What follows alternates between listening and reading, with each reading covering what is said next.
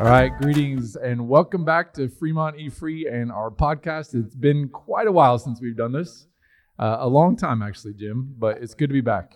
I feel like Star Wars Episode 1, where there was 19 years between Return of the Jedi and Phantom Menace. We have returned after a long time off, and there's much anticipation and excitement that we are here. Yeah, I don't feel like that at all, uh, mostly because I don't know what that means. But that's great that you feel that way. It does feel like it's been a long time, so hopefully we'll be uh, back and better than ever. But I guess we're going to find out. We're going to try a little bit different format here, and we're working from questions that people have had about Genesis one, and we thought we'd just maybe try to answer one question per podcast. So who knows if we get going, maybe we'll answer 20 of these things today, but more likely just a couple, and maybe we'll just release them over the course of a week or so. And so the question we're answering today, Jim, is from Genesis chapter 1. And the question is uh, What are the leading ways to interpret Genesis 1 with their strengths and weaknesses, and where do we personally land?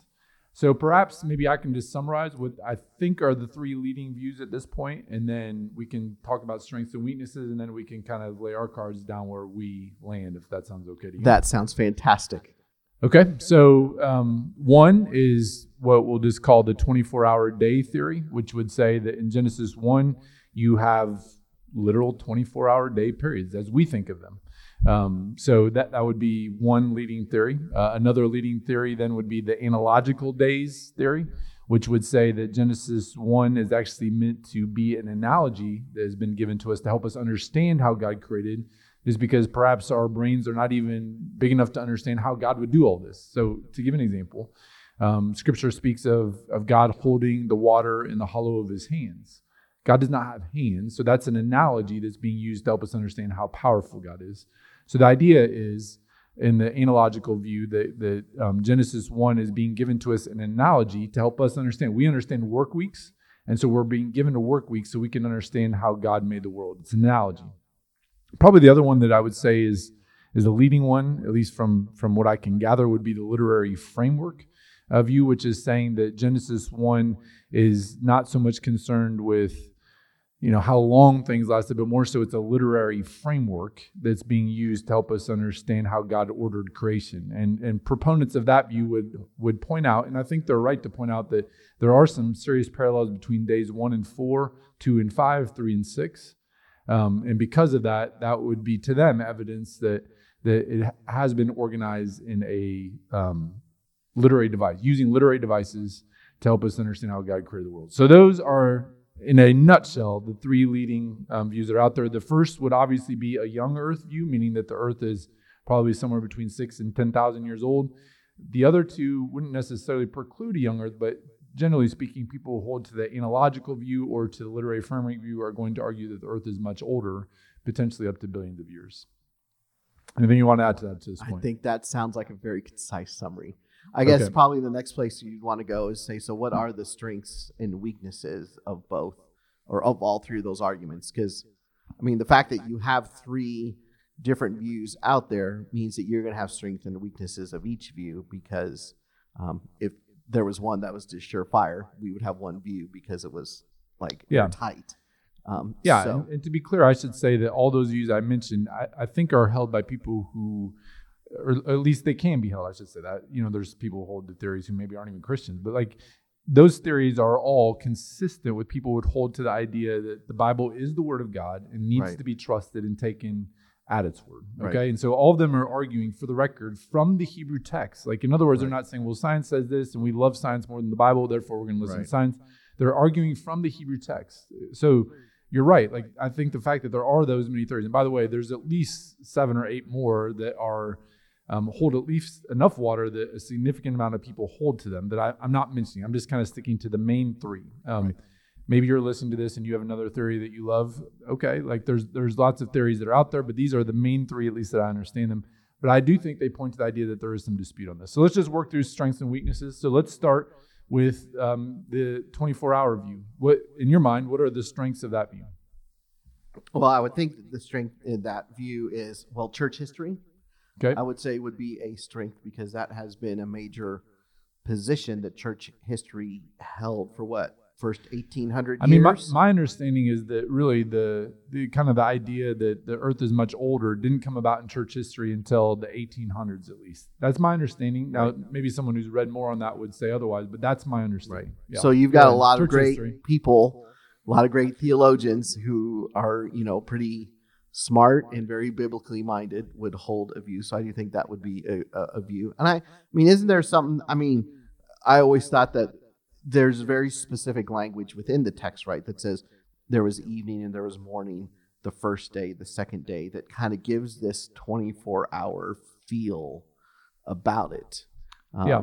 Would you agree with that? yeah, I think I think the the strengths um, I would agree from the text would be that like uh, first of all the word day can mean things other than a 24 hour period, but most Right. commonly it does mean a 24 hour period. So I think you have to have pretty good reason from the text to conclude it's not meaning a 24 hour period. Now I will say in Genesis and other places that word, which is the Hebrew word yom, is used to refer to something outside of a 24 hour period. So Right. I think I think we have to be careful to say it always means a 24 hour period. However, most of the time it does, and the context kind of dictates that. And I would agree with you that the language of evening and morning, generally speaking, at least again from what I can understand in the Hebrew world, would be understood the way we understand it, which is to say a 24 hour period. So I think the greatest strength of the of the 24 hour day view is that it does seem to be most consistent with how you'd interpret the Hebrew word yom day and consistent with the language of there is evening and there is morning the first day and so on and so forth. right. Okay, so weaknesses of that particular view, what would you say? Oh, I, I shared the strengths. You get to share the weaknesses. okay. you know this stuff better than I do. Um, I, I think one weakness of that view, and one one pretty big problem for those who hold to it, is how is there evening and morning on days one through three when the sun doesn't show up till day four? So I think you have to really be able to try to answer if you're a person who holds that view, what's going on in days one through three? The sun doesn't show up till day four. Right. So what does it mean that there is evening and there is morning without the sun? Right. I think that's a problem for those who hold to that particular view. You know, the fact that there's no evening and morning on the seventh day is interesting too. Um, does that mean that the seventh day is just ongoing? Or, you know, why does that disappear if we're saying that these are all 24 hour literal days? That, that would be another issue, I think, potentially um, with the Well, 24 is hour day period. So, um, the other thing you'd probably say is, is if you're a person who strongly holds to the geological record um, that most scientists nowadays would put forward, you'd say, well, the geological record doesn't necessarily match up with the world that's six to 10,000 years old. Right. And I, know sometimes Christians are quick to dismiss that. Well, that's just science, and the Bible trumps science, which is true, by the way. The Bible is more trustworthy than science. Um, at the same time, we understand that God reveals himself not just through his word, but also through the world. And so sometimes the geological record or the, the things that we see on earth um, can point us in a direction to help us better understand scripture. And I, I gave an example when we preached through the passage about Galileo and how people just misunderstood the way the universe was created at the time. And actually, science helped them to understand, oh, we were just seeing scripture wrongly in terms of the earth um, revolving around the sun eh, or vice versa. So, yeah, I think those are the problems with that particular view. Anything else you want to say on that? I think that's good. Okay, let's keep moving. We're trying to keep these clips short, We're so we'll do tight. our best. To, we'll keep it tight. At least that's the goal. All right, so let's move on to the analogical um, view. Uh, strengths of the analogical view. Anything you want to point out, or anything you want to argue for? Dude, you got to lead this one out for me here. You're the studied one. Oh man, yeah, I've, I've read more about Genesis in the last couple of months than I, I ever imagined I would. Uh, so, analogical view, I think a strength is, uh, first of all, that Scripture does speak in a lot of analogies as it relates to God. Um, God is not like us, and so there's often times where Scripture uses anthropomorphisms, meaning Right. language that make it sound as if He's acting like we are. Again, to use the water in the hollow of His hands, when God is not like us, He doesn't have a Right. body like us. He doesn't. Um, he's not confined by the same things that we are. So certainly there's plenty of examples that we could point to in scripture where there is an analogy used to try to help our small brains understand how God works. Right. Um, but that doesn't necessarily, yeah, that doesn't necessarily mean that he worked in exactly that way that we literally see it. Again, holding the water in the ocean or holding the ocean in the hollow of his hand. So, um, I, you know, again, if you're a person who holds the genealog or the um, not genealogical, but the geological record, then you would probably say, well, the analogical view makes more sense of the way we see the world. Um, I think those are probably the greatest strengths that I can see. Um, you know, again, they, they probably have less of a problem with the sun not showing up till day four, um, but we'll get to their weaknesses here in a second. So I think those are the strengths. Anything Right. you want to add to that? No. Weaknesses. Um, if you do hold to an old Earth, I'll, I'll let you chime in on this one because we were talking about it earlier. What, what's some of the problems with old Earth in terms of the text? Well, I wouldn't. I mean, I guess the place that I'm going to go somewhere different um, is the idea that if if you start, I think the danger of taking Genesis one and saying its analogy is to say when does that stop? Um, because creation of man and woman becomes analogy as well, and that allows interpretation of different things, right? And so I think that's always a concern because I know some people will say Genesis one, two, and three are analogy and that makes Adam and Eve an analogy, and Satan an analogy, and the fall an analogy. And so I guess my concern is is once this starts an analogy, I've even heard people say that Genesis and an analogy all the way up until Abraham, and that's when it becomes historical. Yeah. So like I, I was always concerned that once you start opening this door of Genesis and of an analogy, it's hard to know when you close it Yeah. um, because then some things become uh, figurative and not literal. And I think you run into a lot of problems when you do that. Yeah, I think uh, I, I would agree with that. As long as we make the caveat that there are some things in Scripture that are meant to be understood as an analogy right. or Right. meant to be understood figuratively. Like Right. the person who says, "Well, I always want to interpret the Bible literally," I'd say, "Well, you mean you want to interpret it literally when it's meant to be interpreted literally? Like when Correct. Jesus says, Sure. if your right hand causes you to sin, cut it off." I think that's a figure of speech, right? I don't think Right. we should be walking around with our arms cut off or our eyes gouged out, right? So Right. we don't interpret that literally because that's not how it's meant to be interpreted. Sure. So I, I agree with you that like what we don't want to do is make it an analogy when it's not an analogy. However, if it is an analogy, then we need to interpret it as an analogy. That makes sense. But yes, I, I see the the argument there that if if we go that way, we could go that way with a lot of Genesis one through three. Right. All right, so we'll save our problems with Old Earth to the third view here, which is a literary framework in terms of um, some of the stuff with the sun. Um, Okay. So let's let's talk about literary framework. I, we're breezing through these really quickly. By the way, there's whole books written on this if you're really interested in the topic, um, on all these views, no doubt. So um, if you feel like, wow, that was a really short and not as long and lengthy as I'd like, true. We're trying to get through this quickly. Okay, so literary framework. Um, again, I think an uh, strength of the literary framework would be that um, genealogical record or genealogical. I keep saying genealogical, but the uh, Geological geological record. record. Thank you, Jim. Yeah, the geological record that would be a strength. I think there are some clues in the text that make you think the text is being organized in a very specific way. Like I, I can't remember if I mentioned this in the beginning. I think I did. That days one and four, two and five, three and six have some really strong correspondence that make you think that the text is being orga- organized in a literary way. Now, I would argue at the end of the day that maybe it's organized that way because that's the way God created the world. So you have light in day one, lights in day four, right? Yep. That you have on day two, the waters, and day five is the, the fish and the creatures in the water. Uh, and then day three, you would say, is is land, and day six is the land animals. So that's the literary device that you're seeing there, how those days connect to each other, because there's a similarity of what happens and how they connect to each other. Yeah, and, and even on day two and five, there's the heavens and then the birds, right? Like Oh, so the skies. birds, yeah, so the waters and the skies are on day two, and then the birds and the fish Yeah, on day right, right, five. right. Yep. Yeah, and then Yep. there's the earth, and then there's things on the earth Right. in day three and six. So yes, that's what I'm talking about. Right. So that that would be um, that would be a feather in their cap, I guess, Okay. a strength. Okay. Um, weaknesses. So now let's talk about old Earth and what problems they have with the sun. That's what we were talking about earlier. So if you want to dive into Right. that. Well, and I think, I mean, I don't know. I think in a lot of ways, all of the views have problems with day three and four, right? Because you have day three where you have plants that are created, vegetation that needs photosynthesis to survive, and yet the sun doesn't come until day four. Yeah. So there is something, whether that's one day or, you know, a thousand days or a million days in between, you, you've got some issues there of saying that doesn't work the way our world works. Yeah, and certainly you would say in favor of, of a young Earth position, one day creates a lot less of a problem than a million days. Sure. Right. Yeah. Right. Right. So then the question is, is what do you do with that at that particular point? So yeah, that's where your old Earth and there's a long gap in between days makes it difficult because how do you how do you account for that going on? The other thing I would say about the literary framework in terms of weakness is that it does seem like it's still being ordered chronologically. Um, that there's there's me there's meant to be an understanding that this happened in a sequential order and so the idea that it's just a literary device to organize material doesn't make a lot of sense of why it's being presented the way it is in terms of, and there's evening and there's morning the first day and the second day. Like it does seem like there's a very clear order.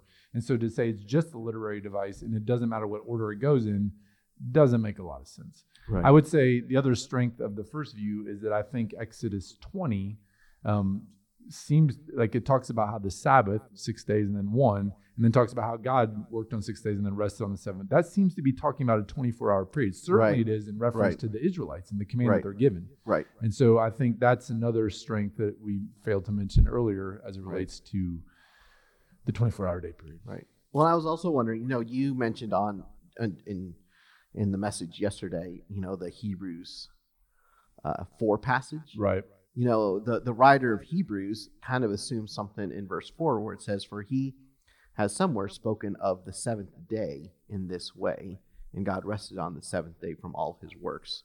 That sounds kind of literal, doesn't it? Yeah, again, it seems like it's, I mean, in maybe I would stay away from the literal language and say it seems like a 24 hour day 24 hour day period. Yeah. Okay. Right. Yeah. I, I, I tend to agree with that. So I think the other the other strength of that first view that we mentioned is that other scripture seems to point in that point direction. in that direction. Right. Right. Okay, so let's just put our cards on the table. Where do you land? Why? Yeah, I I probably I mean I will say this I probably have not studied this nearly as much as you have. That's why I kept deferring to you um, on a lot of these things. I have grown up with the idea of a literal seven day, six day creation, seven day rest, literal six days. I don't know how old the Earth is. I mean, um, I would tend to lean probably toward a younger Earth. Um, I this isn't something that I'm gonna you know have a knockdown, drag out theological debate over. Um, I maybe I just view it too simply, maybe I don't know, and just kind of accept it as the way the word has presented it to me, and I just submit to the authority of the word in that way. And maybe I'm too simplistic in that way, but that's how I've grown up. And I will say this: I just don't know that I feel like any of the other views have been all that compelling to me personally. Yeah, I think that's fair. Um, I guess I already tipped my hand when I preached. I, I do hold to the 24 hour day view. But I, I, think it's fair to say that there, I think there are other Christians who try to be serious about the word right. and hold to the analogical view or the literary framework view as an example. Right. Who I would say that they're really trying to wrestle with the text. And right. they're trying to think about God's revealed world, not word, revealed world, and see how it looks, and then compare it to God's revealed word and make sure that we're understanding the revealed word correctly by looking at God's created order. Right. And so I I, I think that um, here, here's the thing, and I, I said this in the sermon, so I'll say it again. I do think the most important thing is that we believe that God is the creator. That is inarguable from Genesis, and that Adam and Eve were historic people. I think if you take those two, um, whatever you want to call them, you would take those two linchpins out of the equation, then I do think you have a major problem understanding the rest of the Bible. So as long as your view allows for both of those things to be absolutely true, right. I think there's probably room here to say, um, you know, there's room for disagreement, and it's not a, a closed-handed issue in that way. Right. What is closed-handed is that God is creator, and there was a historic right. Adam and Eve. Right. And I would say, to me, the, the question isn't necessarily what view you held, but how you got there. How did right. you get there? Did, right. Was it because you said, oh, "I just believe science more than the Bible"? That's that's troublesome. Like because the Bible is more trustworthy than science. Right. But if you say, you know, I wrestled with the text and and you know I, I leaned on this, okay. Like, but I I do think for all the reasons we, t- I just think the strengths are more strong. I don't know if that's a good way of speaking. Um, I do think the strengths are more compelling. Maybe I'll say it that way for the 24-hour day period than they right. are for the others. I think their weaknesses are less weak than the other ones. But again, um, I'm with you. I don't think this is an issue that we divide and break unity over. Right. But I, I, do think the important thing is: Are we taking the Word of God seriously? Are we trying to are we trying to argue from the text as opposed to just how we feel or what we've been told in science class in high school or college? I think that's right. the important thing. Right. And so, um, however you land, as long as you're willing to wrestle with the text and wrestle with the Hebrew and figure out what do I think this means and why, then I think that's okay. Again, provided that we hold that God is creator and that there was an historic Adam and Eve. But again, to put my cards on the table, I do hold to a young Earth view, however old that is, six, 10,000 years or roughly in that ballpark. And I would hold to the 24 hour day period. Right. Right. And that idea when you say that God is creator, I've been reading Grudem's Bible Doctrine this week because it's on creation. And and he said, you know, the idea that say that there was no matter in existence before God created it. I think that's a real important say. Well, what, what do you mean when you say God created everything? Well, that there was no substance, there was no matter, there was no material before God created anything. There was yeah. nothing before he spoke everything into existence. Yeah. And they said that was a really important point to bring out. Say this is something that we do need to hold to. This is essential. Yeah, and this is going beyond the scope of our podcast here, but I think the evolutionary theory has some real problems with it, and most notably that it often denies that God created ex nihilo out of nothing. Out of nothing, right? And so again, that's beyond the scope of what we're trying to do today. Again, right. we're trying to keep this short, although right. I don't think we've done a very good job. Um, but I, I, think I would just say that just to throw that on at the end, that I right. think that's a real problem with evolutionary theory. And to say those are the essentials that we have to hold to. There are essentials yeah. that we have to hold to, but then within that, beyond that, there are some things that I think there is some room that you would say this is not out of bounds of of yeah. Christian doctrine. Yep. Okay. All right. Well, thanks for joining us. We'll catch you again another time.